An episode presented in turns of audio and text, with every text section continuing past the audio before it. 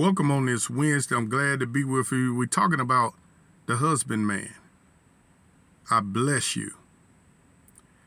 I release the blood of Jesus Christ upon you. I decree over you and I speak over you that you are dead to sins and you are alive unto righteousness. I decree and I speak over you that by the stripes of the Lord Jesus Christ, you are healed.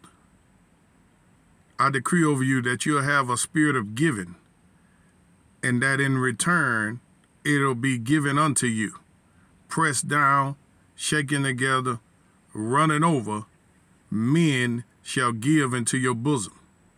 It shall be measured back unto you. Good measure, as you give, pressed down, shaken together, running over, men give into your bosom. I decree over you that you will begin to sow bountifully, but you shall also reap bountifully, and that the Lord will multiply your seed sown and add to the fruits of your righteousness, as it is written. Brothers and sisters, I want to tell you this no word from God is void of power. And I think that's Luke 1 and 37 it was the part where where um the angel came to to Mary or either Elizabeth, one place in there, and, and they said they said that no word from God is void of power.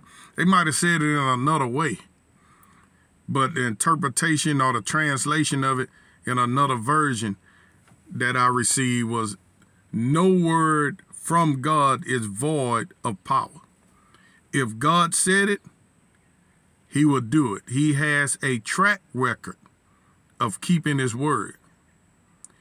I think um, Mary said, Be it unto me according to what you spoke.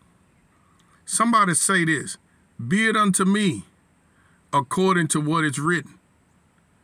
Say that again. Be it unto me, Father. Be it unto me, Lord Jesus, according to what is written. Be it unto me according to what is written. If the Lord wrote that by his stripes you are healed, if God told you that, somebody need to say, Lord, you said, by your stripes I'm healed. Be it unto me according to what is written. You know, after Mary said that, it God brought it to pass. You know, God brought it to pass. He brought what he what he sent the angel to tell Mary. And Mary said, Be it unto me according to what is written. Do you know after she said that, the Lord brought it to pass, impregnated her with the God sperm seed, and brought forth Jesus? Be it unto me, Father, according to what is written. Hallelujah. So you have to get God's words on the inside of you. Do you know that the Word of God teaches that your God shall supply all of your need according to his riches in glory by Christ Jesus? Well, suppose it has been revealed to your senses, to your sight, to your ears, or whatever, that you don't make enough money to pay the bills that you have coming up. I'm in a situation like that right now. It has been revealed to the natural senses that I might not have enough money to pay this, that, so forth, and so on. It has been revealed. Listen, listen to me closely. To the natural senses. But you know what? I don't listen to the natural senses because the natural senses are contrary to the spiritual senses. The word of God says my God shall supply all my need according to his riches and glory by Christ Jesus. So I never speak what the natural senses of saying. I'm only speaking it now for a teaching mechanism.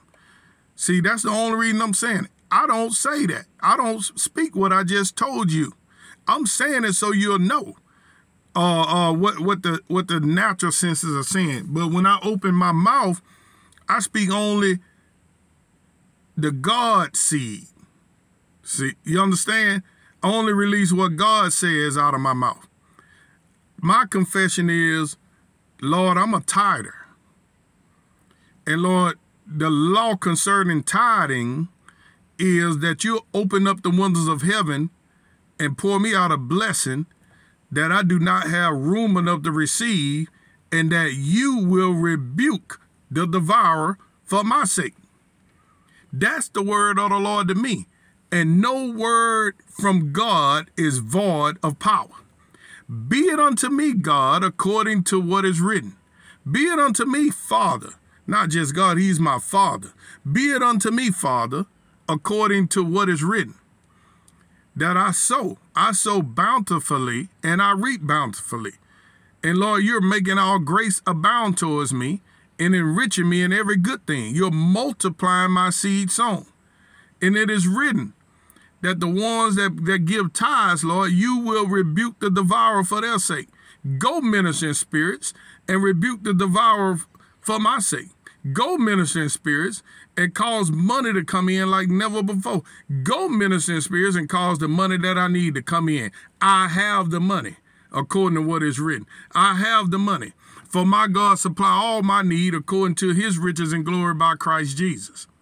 And that's my confession. Let's go back to John, the 15th chapter, and at the first verse. I am the true vine, and my Father is the husbandman.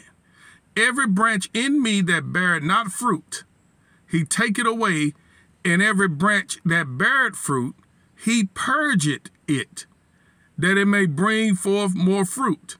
Now you are clean through the word which I have spoken unto you. Listen, abide in me, and I in you. As the branch cannot bear fruit of itself, except it abide in the vine, no more can ye except ye abide in me. That's why you have to get born again. That's why you have to confess Jesus Christ as your Lord and Savior. Make him Lord over your life. Let him lord it over you. Other words, he is the boss man. Let him lord it over you. Abide in him, and you're going to bring forth fruit.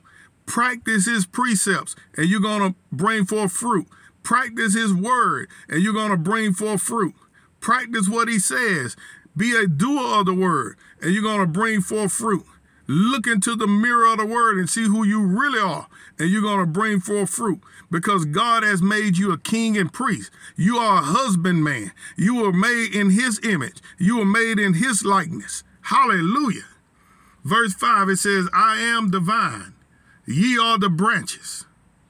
He that abideth in me, and I in him, the same bringeth forth much fruit. For without me, you can do nothing, but you're not without him. When you confess him as your Lord and Savior, he said he'll never leave you nor forsake you. You might forsake him, but he'll never leave you nor forsake you. See, God is a man of his word. No word from God is void of power. Be it unto me, Father, be it unto me, Lord Jesus, according to your word. Verse 6 If a man abide not in me, he is cast forth as a branch and is withered. We see that every day. And men gather them and cast them into the fire, and they are burned. Verse 7 If ye abide in me, listen closely, and my words abide in you. Whose words? God's word. Loving your neighbor as yourself not based off of creed and color and ethnicity or whatever that word is. I wanted to say and couldn't pronounce. But no, you you you got to abide in him and his words abide in you. His words. Ye shall ask what ye will, and it shall be done unto you. Now, one of his words is you'll have what you say. You know that works on the positive and the negative. That is a word from the Lord you shall have whatsoever you say it, if you shall say to this situation, Be thou removed and, and be cast into the sea. Whatever it is, is going to obey you. It didn't say if you believe it, if you say it. I got a lot to say, but I'm out of time. Be blessed.